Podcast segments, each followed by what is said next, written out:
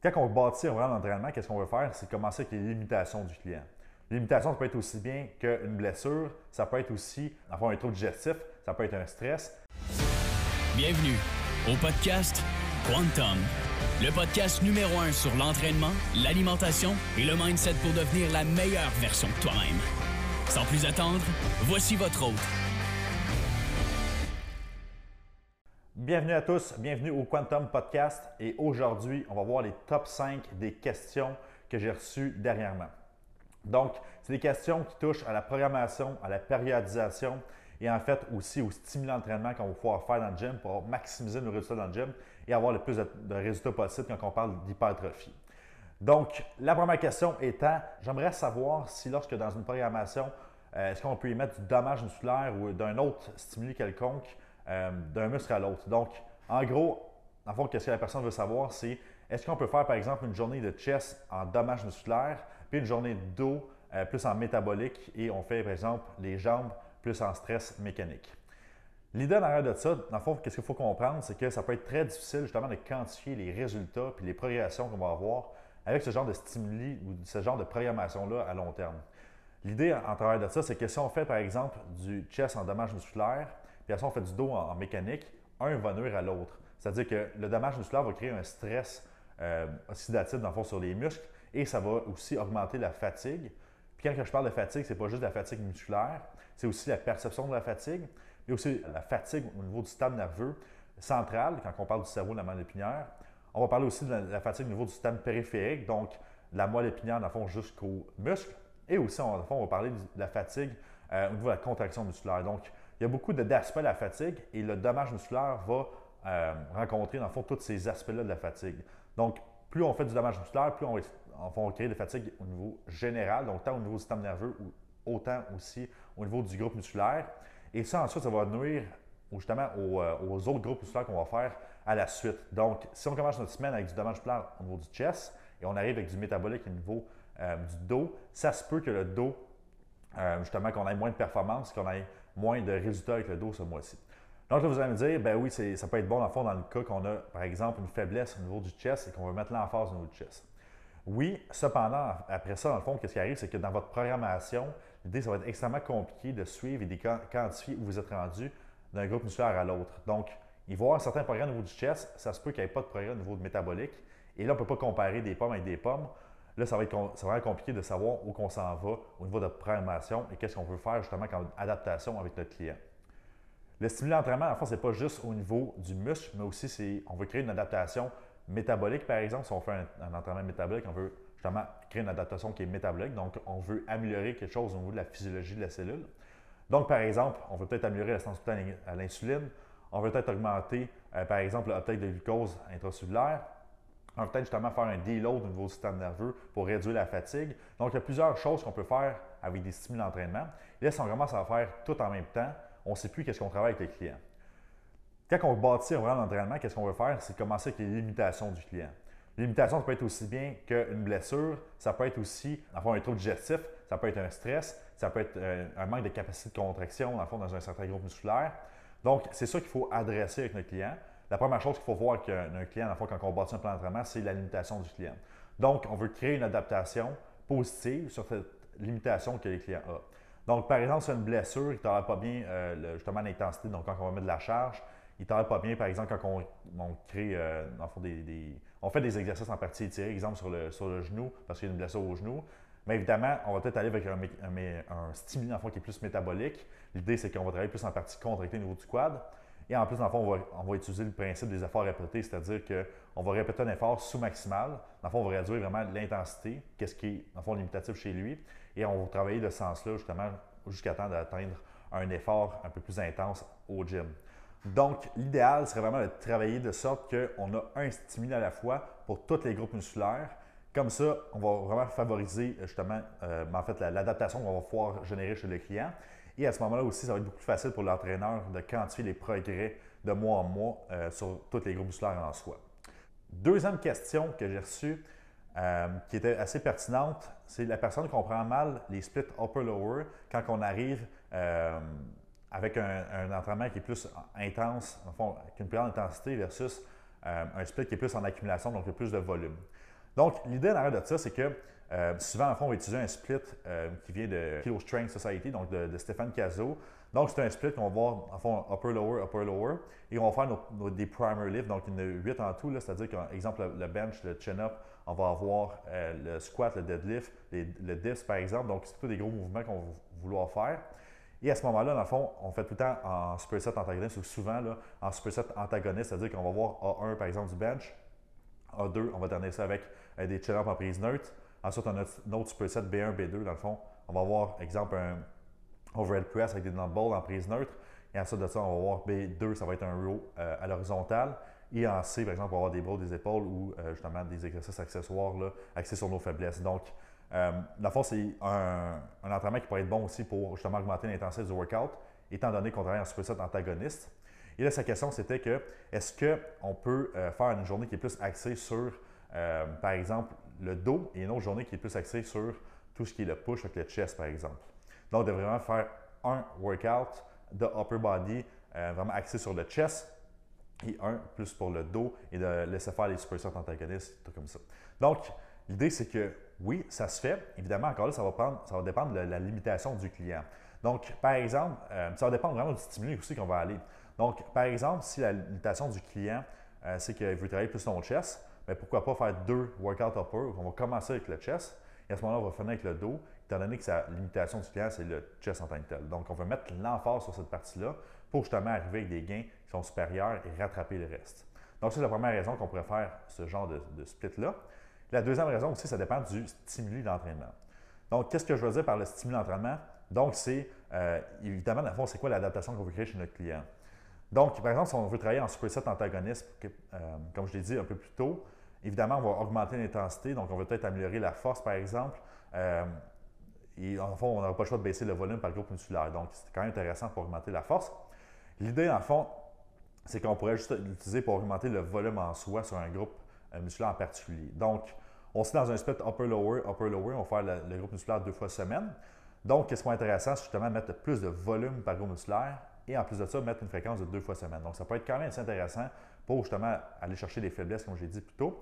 Et en fait, on pourrait créer une, adaptation qui est différente. Donc, par exemple, qu'est-ce que je pourrais faire, c'est qu'on commence juste avec le dos, euh, mettons le premier upper body, et le deuxième upper body aussi, je commence avec le dos, mais je vais y aller en straight set, donc un, exercice à la fois. Et ça, ça va faire en sorte que je vais accumuler un peu plus de fatigue durant mon workout, peut-être un peu plus de volume à ce moment-là.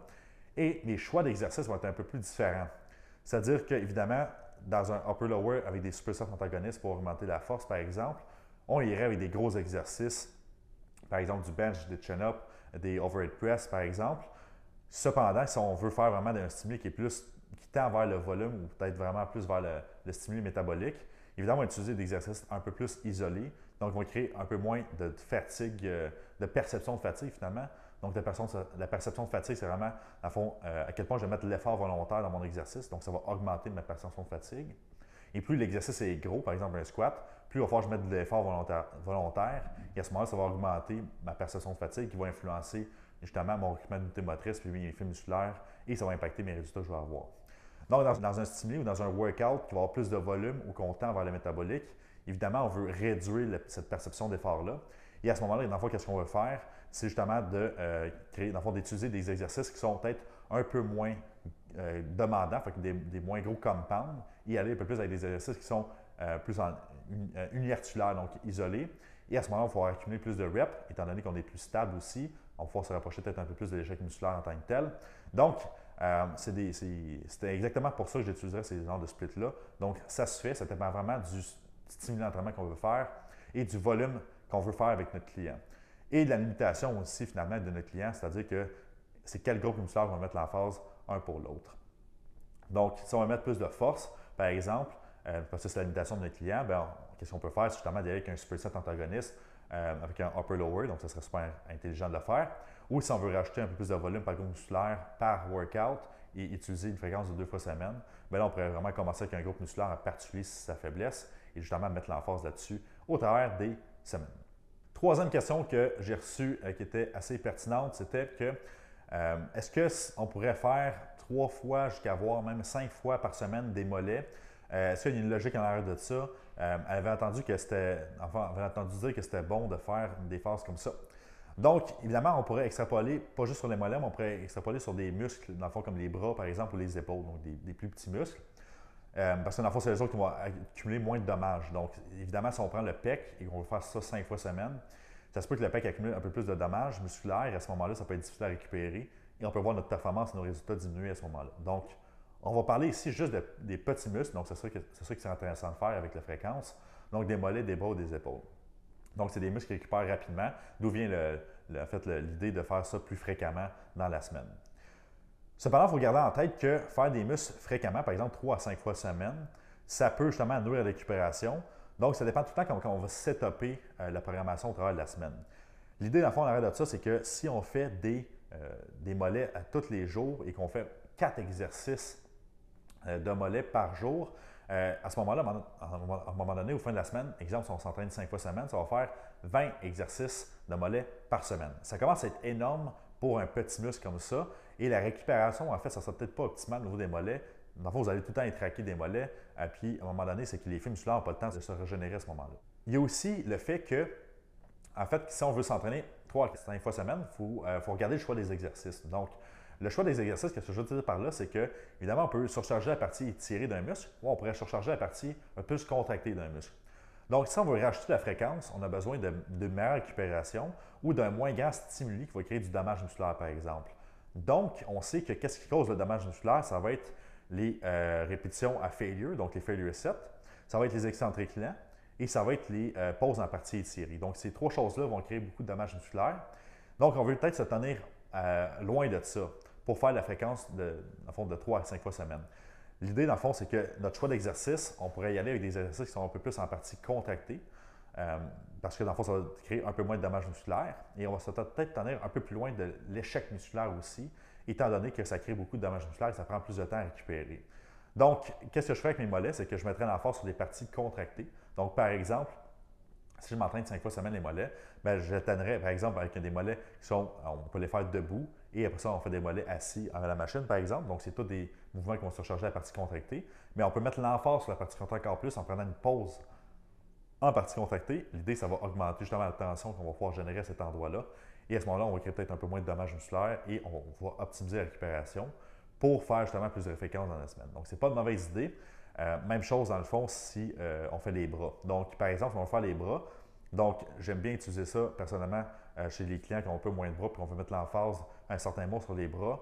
Donc, on pourrait entraîner les bras trois à quatre fois semaine, par exemple, ce serait très, très bien. Mais le choix d'exercice va impacter notre, notre fréquence. Donc, par exemple, si euh, on fait des, exercices qui sont en partie étirés. Évidemment, je mettrais peut-être ça dans un, dans un entraînement qu'on va finir avec les bras. Donc, on sait si on finit l'entraînement avec des bras, notre output qu'on va pouvoir générer sur les bras va être un peu, plus, euh, un peu moins grand. Donc, le poids qu'on va prendre va être un peu moins grand. Donc, le dommage musculaire aussi va être moins élevé. Et à ce moment-là, ça nous permet de récupérer un peu mieux. Donc, pouvoir faire des exercices en partie contractés le lendemain à ce moment-là. Donc, souvent, qu'est-ce que j'utilise? C'est que j'utilise un upper-lower, upper-lower. Donc, ma journée d'upper body, je vais finir avec des bras, peut-être avec des exercices en partie étirés. Donc, par exemple, pour le triceps, ça peut être un triceps extension. Et pour euh, les biceps, on pourrait utiliser, mettons, un Scott curl. Et après ça, dans le fond, le lendemain, dans le fond, ma journée de jambes, je vais commencer avec mes bras. Donc, par exemple, un 3 séries de 10 de triceps euh, push-down pour mes triceps, fait on va surcharger la partie contractée. Et après ça, dans le fond, on pourrait utiliser pour les biceps un low pulley curl aussi. Donc, on pourrait surcharger un peu plus la partie contractée à ce niveau-là.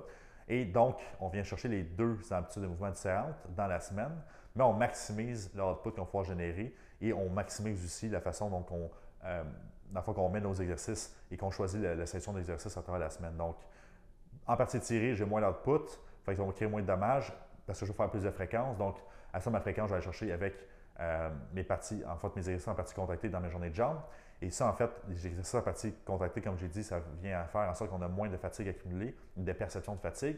Donc, je vais pouvoir, justement, ça nuira pas à mes jambes, qu'est-ce que je vais faire tout de suite après. Donc, ça me permet de faire mes jambes au maximum aussi de ma capacité. Et ainsi de suite, on répète la chose. Après, normalement, upper-lower, on a une journée de congé. Donc, ça me permet de récupérer le niveau de mes bras. Et on répète le cycle upper-lower. Après ça, on a deux jours off. Donc, ça permet vraiment d'être optimal en récupération aussi au niveau des bras. On pourrait faire la même chose au niveau des épaules. Donc, ça, se ferait aussi. Encore là, on, faudrait garder la, sélection des exercices, et ça, c'est en ça en partie étirée ou en partie contractée. Et il faudrait regarder aussi la fréquence qu'on va mettre 3, 4 ou 5 fois semaine. Ça va impacter la récupération en soi. Quatrième question que j'ai notée. Donc, la personne demandait, en fait, si, euh, à fond, on avait une cliente qui était un peu plus stressée euh, dans ce temps-ci. Elle se demandait, était due pour avoir un problème neural, donc un peu plus en force? L'idée, dans le fond, c'est que là, elle est très stressée, une période stressante, et elle se demandait est-ce qu'on y va avec un entraînement qui est plus neural. Donc, l'idée, euh, dans le fond, si on veut travailler la force, on sait que, dans le fond, dans un entraînement qui est plus neural, il faut surcharger le système nerveux. Donc, le but, c'est d'avoir une adaptation au niveau du système nerveux, soit pour augmenter la force ou soit pour augmenter la vélocité de la barre, donc la vitesse à laquelle la, la barre voyage dans l'espace. Donc, évidemment, ça prend un grand effort, un grand degré d'effort volontaire. Donc, ça pourrait augmenter justement la perception de fatigue à ce moment-là. Et ça pourrait, euh, justement, si on est stressé, le output ne serait peut-être pas euh, optimal. Donc, on va avoir des, performances peut-être chuter à ce moment-là. Et euh, on veut, souvent, on dit qu'on ne veut pas aller dans un, entraînement qui est neural à ce moment-là parce que ça va, ça, ça va fatiguer le système nerveux et on va créer encore en fait un problème qui est pire finalement. Mais il faut justement regarder de l'autre côté. Donc, si par exemple on décide de ne pas y aller en neural, et à ce moment-là, on décide de faire, OK, ben, je vais faire un, entraînement qui est plus au niveau du volume. Donc, euh, tu sais, pour, justement ne pas aller euh, surcharger le système nerveux. Donc, comme je l'ai dit un peu plus tôt dans le podcast, j'en ai parlé un peu au niveau de la fatigue. On a différentes, dans fond, différentes facettes de la fatigue. quand on, a la perception de fatigue, donc comment on se perçoit. Mais on a aussi de la fatigue au niveau du système nerveux central, donc la commande qui va être envoyée à nos muscles. On a la fatigue au niveau du système périphérique, donc dans le fond, c'est le, au niveau des jonctions neuromusculaires. Et après ça, dans le fond, on va avoir toute la fatigue au niveau des muscles en tant que tel, au niveau des ions, par exemple, un surplus d'ions de calcium, un surplus d'ions de phosphate ou d'hydrogène, par exemple. Donc, ça, ça va impacter la façon dont notre muscle va réagir, il va fatiguer dans l'entraînement en tant que tel. Donc, il faut voir, en fait, qu'est-ce qui est. Le stress impacte quoi? Le stress va impacter finalement le système nerveux central et la perception de fatigue. Donc, évidemment, on ne va peut-être pas surcharger ces, choses. Euh, en fait, ces degrés-là de fatigue, ces types-là de fatigue. Donc, qu'est-ce qui influence le plus ce degré de fatigue-là au niveau du système nerveux central et la perception de fatigue? Bien, c'est pas mal plus le volume en soi. Donc, on sait que le volume, plus on fait de répétitions, plus, en fait, on surcharge le système périphérique, euh, système nerveux périphérique et central, étant donné qu'on doit justement envoyer plusieurs commandes tout le temps. Donc, on a plus de commandes, donc on se fatigue plus. Et aussi, quand on va arriver à faire du volume, qu'est-ce qui va se passer aussi, c'est qu'on atteint plus souvent l'échec musculaire. Et à ce moment-là, en fond, comme je l'ai dit plus tôt, l'échec musculaire va faire en sorte qu'on a besoin d'un grand degré de, fait, de contraction volontaire. Et à ce moment-là, ça crée une augmentation de la fatigue au niveau du système nerveux central et une augmentation de fatigue au niveau, de, la, perception de la fatigue. Donc, l'idée ici, c'est qu'on ne veut pas trop aller vers un, non plus un entraînement qui tend vers le volume parce que, dans le fond, ça va être encore pire que si on fait un système, un d'entraînement qui est plus euh. Donc, on aurait deux choix ici, euh, mais en fait, on aurait trois choix. Donc, on sait que euh, le volume, c'est qu'est-ce qui fatigue le plus le système. Donc, on pourrait rester à l'intensité, mais juste de baisser le volume. Donc, par exemple, si on avait prévu un entraînement, par exemple, de 5 fois 5 répétitions, 5 séries de 5, par exemple, sur nos, euh, gros lifts, en fond, au début de l'entraînement, par exemple, sur la bench, bien, pourquoi pas peut-être y aller avec un 3 fois 5 ou qu'on va rester loin de l'échec musculaire. Donc, non seulement on baisse le volume, mais aussi on baisse le degré d'effort parce qu'on ne s'en va pas à l'échec musculaire. Donc, on va viser peut-être plus justement la vélocité de la barre, donc avoir un grand output sur la barre, donc de faire bouger la barre rapidement. Oui, ça prend un grand degré euh, de, contraction volontaire, mais il n'y a pas beaucoup de répétitions de, de, de série en soi. Donc, la personne ne se sentira pas totalement fatiguée. Et à ce moment-là aussi, on est loin de l'échec musculaire, donc la perception de fatigue ne sera pas énorme. Donc, pour une, personne stressée qui veut faire du nuéral, donc qui veut mettre l'emphase sur sa force, ça ne serait peut-être pas une mauvaise idée d'y aller comme ça. Deuxième notion qu'on irait, ce serait comme vers l'entraînement qui est plus vers l'hypertrophie euh, conventionnelle. Donc, par exemple, on pourrait aller vers du 3 x 8 répétitions, par exemple, sur des exercices qui demandent un peu moins d'effort. Donc, à la place d'utiliser la bench, par exemple, du dumbbell press, bien, pourquoi pas utiliser une machine où on va être plus stable ou un câble, par exemple, aussi, qu'on augmente en fait, il y a moins de dommages qui vont être créés et on augmente un peu plus sa stabilité aussi. Donc, on sait que plus, en fait, moins il y a de stabilité, plus ça demande un effort euh, au niveau de la complexité de l'exercice, donc de coordination. Et ça aussi, c'est un facteur qui va augmenter la fatigue au niveau du système nerveux et la perception de fatigue. Donc, on a aussi le choix de l'exercice qui va impacter la fatigue en soi. Donc, on peut jouer là-dessus aussi, c'est-à-dire que si on, vous êtes vraiment stressé, et vous avez prévu une phase de force, bien, vous pouvez juste diminuer le volume et peut-être d'utiliser euh, des exercices qui sont un peu moins stressants, mais en fait qui sont un peu plus stables. Euh, donc, vous allez pouvoir générer plus de output sans vous fatiguer nécessairement. Troisième façon, on pourrait aller vraiment vers une, un stimuli qui est plus métabolique à, ce moment-là, vraiment créer un déload complètement euh, de, ce système-là. Et on sait qu'il y a certains stimuli métaboliques, donc il y a plusieurs stimuli métaboliques, on pourrait diviser ça en différentes phases. Mais l'idée, c'est qu'en règle générale, le stimuli métabolique, ça va aider justement à calmer euh, la, perception de fatigue, puis toutes les autres fatigues aussi, à part celle musculaire, mais au niveau du système nerveux. Donc, qu'est-ce qu'on pourrait aller faire? C'est vraiment un, entraînement qui est plus métabolique, donc de la pompe, ou qu'on ne va pas à l'échec musculaire, donc on reste vraiment loin de l'échec musculaire. Euh, donc là, ça va, fond, on fait ça le, temps que les stress euh, diminuent. Et à ce moment-là, on revient vers un stimuli qui est plus numéral avec le schéma, dans le fond, qu'on avait déjà prévu à ce moment-là. Donc, en résumé, dans le fond, pour répondre à cette question-là, il faut regarder le volume. Donc, c'est l'aspect qui va impacter le plus la fatigue, le degré de fatigue, donc le stress. Il faut regarder aussi le choix des exercices. Donc, évidemment, plus c'est un gros compound, moins on est stable, plus c'est fatigant et plus la perception de fatigue va être élevée. Donc, de, choisir des exercices qui vont justement être un peu plus stables à ce moment-là, ça va favoriser, dans le fond, une moins grande fatigue au niveau du système nerveux et la perception de fatigue. Et à ce moment-là, on a juste aussi, euh, à se garder moins, euh, en fait, à plus loin en fait, de l'échec musculaire. Donc, on va justement réduire euh, l'effet de la fatigue à ce moment-là.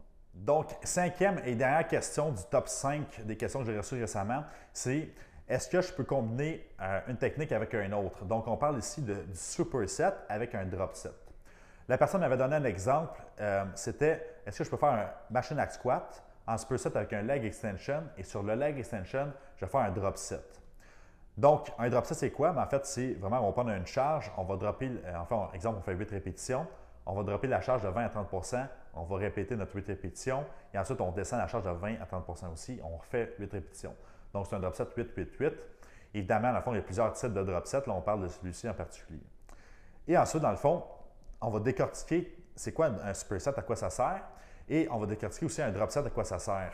L'idée, dans le fond, vous allez voir, ça ressemble un peu dans l'optique que c'est la même, la même optique, mais d'une façon différente, mais c'est pas une adaptation qui se ressemble beaucoup entre le superset et le drop set. Donc, la réponse à ça, est-ce qu'on peut mélanger les deux? Euh, évidemment, ça va être ça dépend. Mais la réponse générale, en fait, plus précise, ça va être non. Règle générale, en fait, on ne veut pas mettre deux techniques d'entraînement dans le même workout, étant donné que ça va augmenter vraiment la perception de fatigue et justement, ça va augmenter la, en fait la fatigue en soi au niveau du système nerveux central périphérique et au niveau musculaire. Et à ce moment-là, on va vraiment perdre des performances et on va perdre justement euh, qu'est-ce qu'on veut créer comme adaptation. Le but, fond, avec un superset comme ça, avec un drop set, c'est d'augmenter la masse musculaire. Et on sait que la masse musculaire, en fond, le muscle répond à la tension musculaire qu'on va pouvoir générer dans nos muscles.